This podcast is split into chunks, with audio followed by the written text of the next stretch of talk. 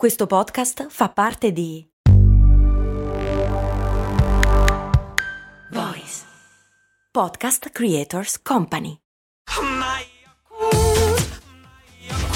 Se a volte ti senti così, ti serve la formula dell'equilibrio.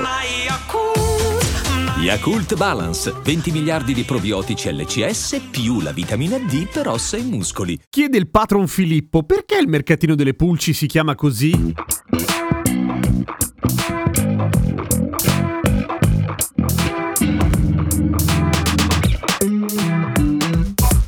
Mercatino delle pulci non si chiama così perché vende pulci, ovvero animali atti batteri, cioè privi di ali che succhiano il sangue. No! Si chiamano così per almeno due ragioni. Quale delle due è quella corretta non lo sapremo mai. Io una teoria ce l'ho, vediamo se coincide con la vostra. Allora, la pulce, così come i pidocchi, è sempre stata associata a situazioni di scarsa igiene o comunque povertà in passato, ok? Cioè, se sei un pidocchioso o un purciaro, come dicono a Roma, tendenzialmente vuol dire che hai pochi soldi, che è un modo di dire abbastanza stronzo, ma per perché le pulci ovviamente erano molto diffuse nelle abitazioni più povere, soprattutto in passato rispetto a oggi ovviamente, cioè in momenti storici in cui in effetti mantenere un livello di igiene minimo non era particolarmente facile, a differenza di oggi. Quindi che c'entra col mercatino delle pulci? Beh, è facile, nel senso che i mercatini dell'usato sono i mercati dove si vendono cose, cioè vestiti, che hanno avuto proprietari prima e che li stanno vendendo. Da quando accade questo, cioè da quando esistono i mercati del genere, genere impossibile dirlo, probabilmente millenni, tranquillamente millenni, sì. Ma per quanto oggi ovviamente i mercati dell'usato di vestiario eccetera siano di tutti i tipi, cioè da quelli molto economici a quelli particolarmente trendy dove si vende la roba che è stata usata una volta per le sfilate di moda, esistono e non costano poco ovviamente, ai tempi i mercati dell'usato, i mercatini dell'usato erano frequentati sia dal punto di vista degli acquirenti che dai venditori da persone non particolarmente abbienti, ok? Se vendi i tuoi vestiti è perché perché hai bisogno di soldi. Se compri vestiti usati è perché di soldi ne hai pochi e hai bisogno di vestiti. Ripeto, ai tempi. Per cui era un modo più o meno esagerato, iperbolico, perché non è detto che avessero davvero le pulci, di dire che era roba vecchia, via. Questa è una teoria che secondo me è abbastanza aderente con la realtà. Il più famoso mercato delle pulci, o meglio quello che ha dato l'origine al nome, sarebbe stato un mercato di Parigi. Infatti l'origine era Marché aux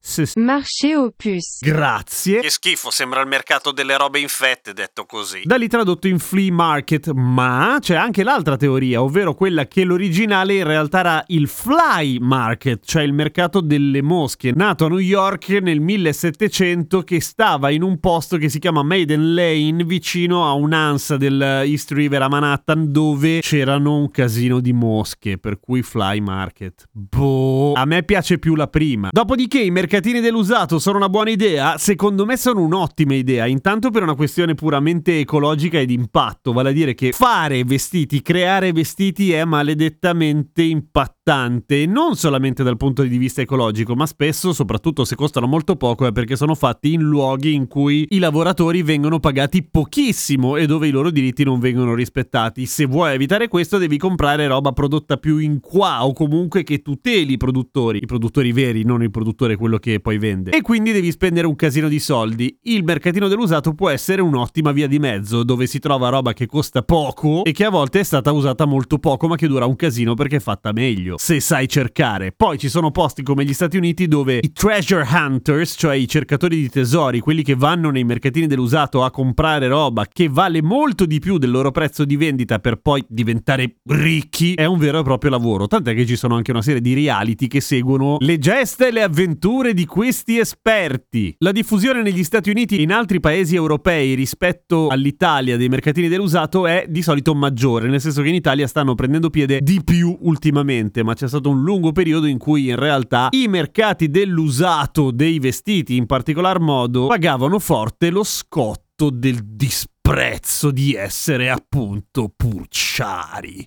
A domani con cose molto umane.